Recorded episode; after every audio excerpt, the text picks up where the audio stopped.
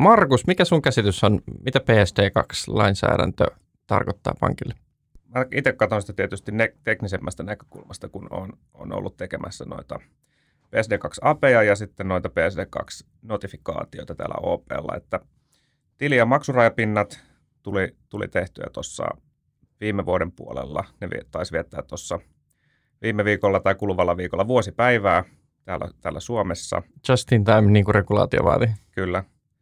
Ja nyt sitten tota, seuraavia, seuraavia asioita on vielä tulossa, eli siellä on e- eri, eri osille sitä lainsäädäntöä on erilaisia siirtymäaikoja.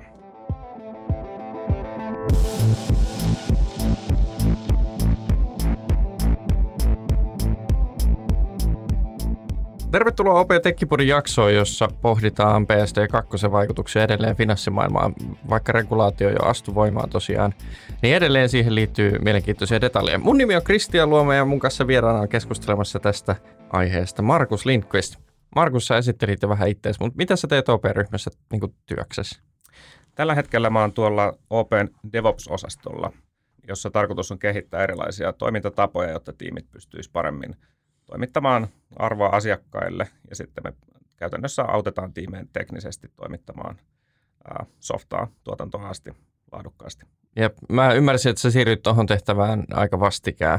Joo, joo, kesällä siirryin sinne. Jep. Ja mikä kertoo mun mielestä siitä, että OPlla tällä hetkellä panostetaan tosi oikeisiin asioihin. Että DevOps tui, tulee kuitenkin näin isossa yrityksessä olemaan tosi elimellinen osa sitä, että miten, miten softa ui ja miten arvoa tuotetaan, niin kuin sanoit. Mutta siitä meidän on ollut tarkoitus puhua tänään, vaan traumoista PST2-kehittämiseen liittyen. tota, tuossa lyhyesti sä sanoit, että PST2 liittyy notskuja, ja vaikka mä oon aiheesta käynyt kiertämässä eri konferensseissa, kuuntelemassa ja joskus vähän puhumassa ja viisastelemassakin siitä, että mitä PST2 tarkoittaa, niin en mä kyllä mitään notskuja muista. Kerro lisää, miten notifikaatiot liittyy PST2-velotteihin? PST2 tarkoitushan oli äh, vähentää väärinkäytöksiä ja mm. fraudia ja sitten toisaalta lisätä kilpailua, johon liittyy nämä avoimet rajapinnat. Jep. Ja, tota, ja sen takia ehkä niin kuin keskustelu aina pyörikin siinä, että, että data avataan ja kaikki pääsee pankin tietoihin. Ja sitten toisaalta toki maksurajapinnallakin on ollut iso merkitys, eli Joo. PIS ja ICE puolilla. Kyllä, kyllä just näin. Ja, tota, ja sitten näiden varjoon on ehkä jäänyt tämä tota, vaatimus tästä noti, notifikaatioista, eli lainsäädäntö vaatii, että pankin asiakkaalla pitäisi olla mahdollisuus saada tieto käynnistetyistä ja kautta tai epäonnistuneista maksuista. Aivan mahtavaa.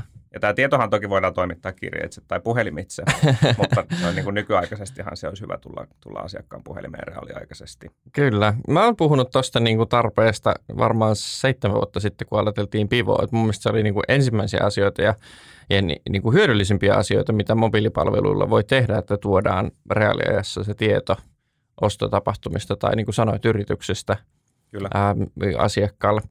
Mutta mä oikein, jos pohdin tota, niin se ei ollut kauhean triviaali homma saada kasaan silloin pivoonkaan, niin miten se niin kuin sun näkökulmasta näyttäytyy teknisestä näkökulmasta? Pankkihan on niin kuin rakennettu miten se nyt sanoisi, tämmöisen hyvin ikääntyneen teknologian päälle. Eli taustalla on mainframe-teknologiaa ja isoja tietokantoja, niin, niin kyllä iso, iso osa tuota projektia oli tehdä näitä taustajärjestelmiä, joissa sitä tietoa saisi näistä tietokannoista reaaliaikaisesti modernimpiin järjestelmiin. Et se on, se on, sitä on niin kuin täällä pitkään valmisteltu. Mm, siis toki kaikki ymmärtää, että kun on kyse tosiaan niin kuin sanoit, niin, niin ikääntyvistä järjestelmistä, jotka on erittäin hyvin palvelussyystä ja sitten toisaalta niin kuin vähän sellaisista teknologioista, joista ehkä niin kuin halutaan uudistaa. Mekin ollaan puhuttu paljon. Esimerkiksi Malberi Juhon kanssa käytiin jaksossa läpi, että miten OP on päättänyt siirtyä pilvipalveluihin. Ja se muutos ei tapahdu ihan hetkessä, mutta mä oletan, että, että toi notifikaatioiden valmisteleminen käytettiin kuitenkin tilaisuutena tehdä myöskin niin kuin kestävästi.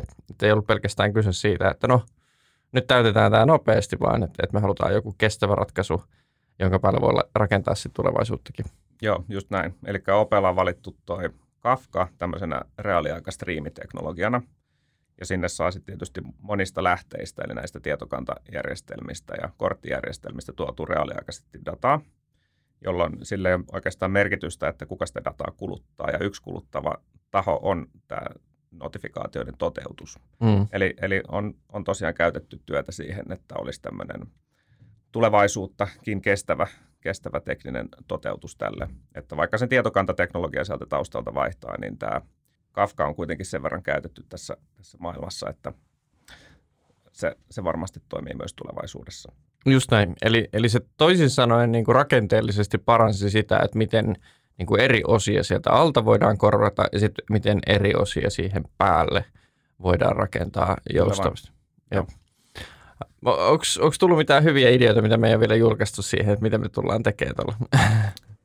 Tota, nyt keväällä fokus on ollut tosiaan aika, aika paljon tuossa yhdessä use. Mm. Toki, toki tarpeita löytyy sieltä ympäriltä myös, myös muihin, mutta ne on sitten niiden, niiden tiimien backlogeilla. Mutta nyt on niin kuin oikeastaan tämä kyvykkyys on rakennettu ja sitten seuraava aihe on, on etsiä niitä käyttötapauksia, mistä tätä kyvykkyyttä voisi hyödyntää. Yes, niitä kyllä rajattomasti. Mun mielestä toi on itse asiassa sellainen – jos puhuttiin joskus siitä, että siirryttiin mainframeista, mm, okei okay, monta välivaihetta, mutta sitten niin pilvipalvelut ja mikroarkkitehtuuri oli, oli semmoisia buzzwordeja, niin mun mielestä kaikkein niin kuin alipuhutuin on, on juuri tällainen niin kuin viestijonopohjainen infrastruktuuri. Joo. Et, et, mikä ero siinä on, on noin niin kuin teknisesti, säkin olet ollut toteuttamassa niitä restrajapintoja ja muita, eikö niin, niin tota, viestiarkkitehtuuriin perustuva ajattelumalli on kuitenkin kohtuullisen toisenlainen. Mitä hyötyjä siinä niin kuin teknisestä näkökulmasta on verrattuna restrajapintoihin esimerkiksi integraatiopisteen? No mä itse näen, että se on niin kuin rinnakkainen restrajapinnoille. Eli on, on tiettyjä asioita, jotka pitäisi tapahtua reaaliaikaisesti jonkinlaisella viestinvälitysmenetelmällä. Mm. Että on ollut niin kuin prosessin sisäisiä viestinvälitysmenetelmiä, sitten on ollut internetin läpi viestinvälitysmenetelmiä, ja sitten ny, nykyään on tietysti nämä, kun datan määrä kasvaa, niin on tämmöisiä hyperskaalautuvia, lähes rajattomasti skaalautuvia niin kuin Amazonin välineet ja sitten Jep. tämä meidän valitsema Kafka. Ja Kafka liittyy tietysti se, se pointti OPlla, että se, se on siirrettävissä johonkin toiseenkin pilvipalveluun. Mikä liittyy taas regulaatiovaatimuksiin ja muihin. Kyllä. Joo, tos, toi on tosi kiehtovaa. Itsellä vaan niin kuin – joskus aina välillä, kun lähdettiin rakentamaan järjestelmiä välillä, jotka puhuu toisilleen, varsinkin mikroarkkitehtuuriympäristössä niin kuin restrajapintojen varaan, niin kuin sanoit, prosesseja, niin sitten siitä integraatioiden määrästä ei vaan tahtonut tulla loppua. Että toi myöskin on, on niin kuin elegantti siitä näkökulmasta, että jos on sama tieto, jolla on monta hyödyntäjää, niin kuin sanoitkin, tuossa tapauksessa notifikaatiot on vain yksi, yksi mielenkiintoinen ulottuvuus, mutta varmaan paljon, paljon monia muita. Ja tosiaan notifikaatiohan sitä niin kuin lähtödataa tulee useista järjestelmistä, eli se, se, niin kuin, se hyöty saadaan, saadaan saman tien. Eli ei tarvitse tehdä integraatioita järjestelmästä järjestelmään, vaan, vaan tota, notifikaatiot tekee integraation tämmöisiin viestijonoihin ja sitten ne taustajärjestelmät integroi sitten itse, itse viestijonoon. Se myös ehkä modularisoi pikkasen tätä toimintaa. Aivan varmasti. Oliko tuossa jotain teknisiä haasteita, että saatiin tuon mittakaavan Kafka-jono pystyyn? Tiettyjä asioitahan täällä, täällä on jo muutama vuosi mietitty, jotka liittyy noihin tota, IBM-tuotteiden lisensointeihin esimerkiksi. Mm. Ja, ja tota, sitten ne, ne on päivittynyt sellaiseen malliin, että, että on saatu nämä esimerkiksi Kafka-integraatiot ja MQ-integraatiot niin kuin valmistuotteina, jolloin, jolloin tota, se on, se on niin kuin kustannustehokasta ja sitten jollain on ylläpitovastuu siitä. Että se, sellaisia ei ehkä kannata lähteä itse tekemään. Mm. Eli, eli teknologia on, on matkan varrella myös kehittynyt, Kyllä. joka on sitten mahdollistanut tämän ratkaisun käytön. Jep. Ja toi on niin kuin hyvä esimerkki niin kuin teknologiasta, joka on kuitenkin tuore, mutta silti on hyvin vakiintunut. Ja se mahdollistaa tuollaisia hyötyjä. Ja toki siinä skaalassa, missä meilläkin putkeen – asioita menee ja tulee pois, niin, niin varmaan niin kuin noi niin kuin pienet asiat rupeaa merkkaamaan tosi paljon. Kyllä. Ja sitten toki vaikka on, niin kuin sanoit, niin tuo on rinnakkainen tapa ja aina ei reaaliaikaista tietoa tarvita, niin varmaan halu on se, siihen, että, että, että se on yhä useammin se, se primääritapa, mistä niin kuin tietoa integroidutaan. Joo, näinhän se on. Ehkä semmoinen pää, pää ajatustavan muutos tuossa oli, oli se, että tota, sen sijaan, että rakennettaisiin tämä testiympäristö se täydelliseksi, me mm. otettiin kohteeksi se, että saataisiin mahdollisimman nopeasti asennettua koko setti testiympäristöihin ja tuotantoympäristöön, eli end-to-end molemmissa. Joo. Mitä hyötyä siitä oli? No siitä oli sellainen hyöty, että tota, törmättiin niihin tuotanto- ja testiympäristöjen eroavaisuuksiin aikaisemmassa vaiheessa kuin myöhemmässä vaiheessa ja pystyttiin ja sitten ratkomaan ilman asiakasvaikutuksia ja, ja hyvin niin kuin ketterästi ja, ja sujuvasti. Mm. Kyllä. Ja tavallaan sen jälkeen, kun nämä end-to-end verifikaatiot on tehty, niin sitten sen jälkeen on aika lailla helpompi sitten rakentaa niitä toiminnallisuuksia sinne tavallaan, että saa sen feature completein sitten sen jälkeen. Aivan. Mutta eikö toi nyt vähän sivuja jo sitä, että miten DevOpsissa me haluttaisiin, että meillä olisi niin valmiita pipelineja, jotka sitten niin inkrementaalisesti siitä kehittyy vai näetkö tuossa? Niin Kyllä se just, just näin on, eli pitäisi mahdollisimman nopeasti saada se, se, mikä se nyt sitten onkaan, niin jonkun mm. ihmisen käyttöön ja sitten kerättyä sitä feedbackia sieltä käytöstä. Just näin. Joo. Ei, ei siis mä samastun tuohon myöskin niin kuin meidän työssä yksikössä, niin tota, noi, on, noi on tosi tärkeitä arvoja. Nyt kun puhuit asiakasarvosta, niin jotta ei tämä nyt olisi vaan sitä niin kuin PST2-teknologian tai Kafkan pureskelua, niin mitä hyötyä sä näet tai mitä hyötyä tiiminä olette kokenut, että tämä tuottaa asiakkaalle asti? Kyllä se lainsäädännön tausta-ajatus on ollut sikäli, sikäli oikea, että kun itselläkin on ollut tämä pilotti käytössä ja tulee, tulee notskut puhelimeen sitten siitä, että on, on maksanut kortilla, kuten ehkä jollain kilpailijoilla on jo ollut, niin se, se lisää semmoista kontrollin tunnetta siitä, että, että mitä siellä tilillä tapahtuu. Ja sitten mikäli tapahtuisi väärinkäytös, niin auttaisi tunnistamaan niitä ennakkoon. Mikä on myös pankille kustannustehokasta, että asiakkaat pystyy itse havainnoimaan näitä ja se vähentää sitten puheluita asiakaspalveluun. Aivan varmasti. Joo, toi on yksi hyödyllisimpiä ominaisuuksia pitkään aikaa ja tosi hienoa, että me ollaan saatu se, se kasaan. Ja tosi kiehtovaa, että, että se itse asiassa infrastruktuuri, se, inf, infrastruktuuri, mitä sen puolesta on rakennettu, niin mahdollistaa myöskin monia uusia innovaatioita jatkossa. Markus, ottaen huomioon, että minkälaisen määrän dataa toi prosessoi, meillä kuitenkin ostotapahtumia asiakkaiden korteilla tapahtuu ehkä keskimäärin yksi per päivä.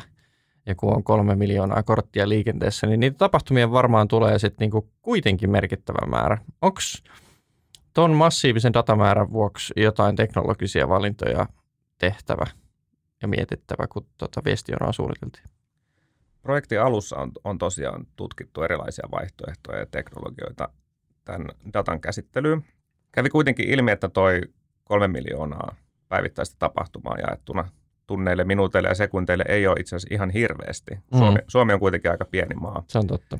Niin tota, on testattu AWSn EMR-klustereita, on, on mietitty sit sen käsittelyä Scala-teknologialla – sitten tehtiin proof of concept ihan tämmöisinä Node.js-pohjaisina kontteina AWS, ja kävi ilmi, että se olisi niin kuin sit semmoinen tavallaan kaikista helpoin ihan standardina konttiteknologiana ottaa käyttöön ja jatkokehityksen kannalta. Et mentiin projektin alussa itse asiassa kahdella eri trackillä ja sitten valittiin niistä tavallaan se, kumpi tuntui soveltuvan paremmin tähän, tähän ongelmaan. Joo, ja tuossa on varmaan se pointti, että et, eikö niin, että niin kuin viitattiin jo tuossa aikaisemmin keskustelussa, että meillä on historiastakin niin hyvin kirjavaa teknologiaa, ja, ja on totta kai niin, että finanssialalla on pyritty ottaa jatkuvasti se tuorein teknologia.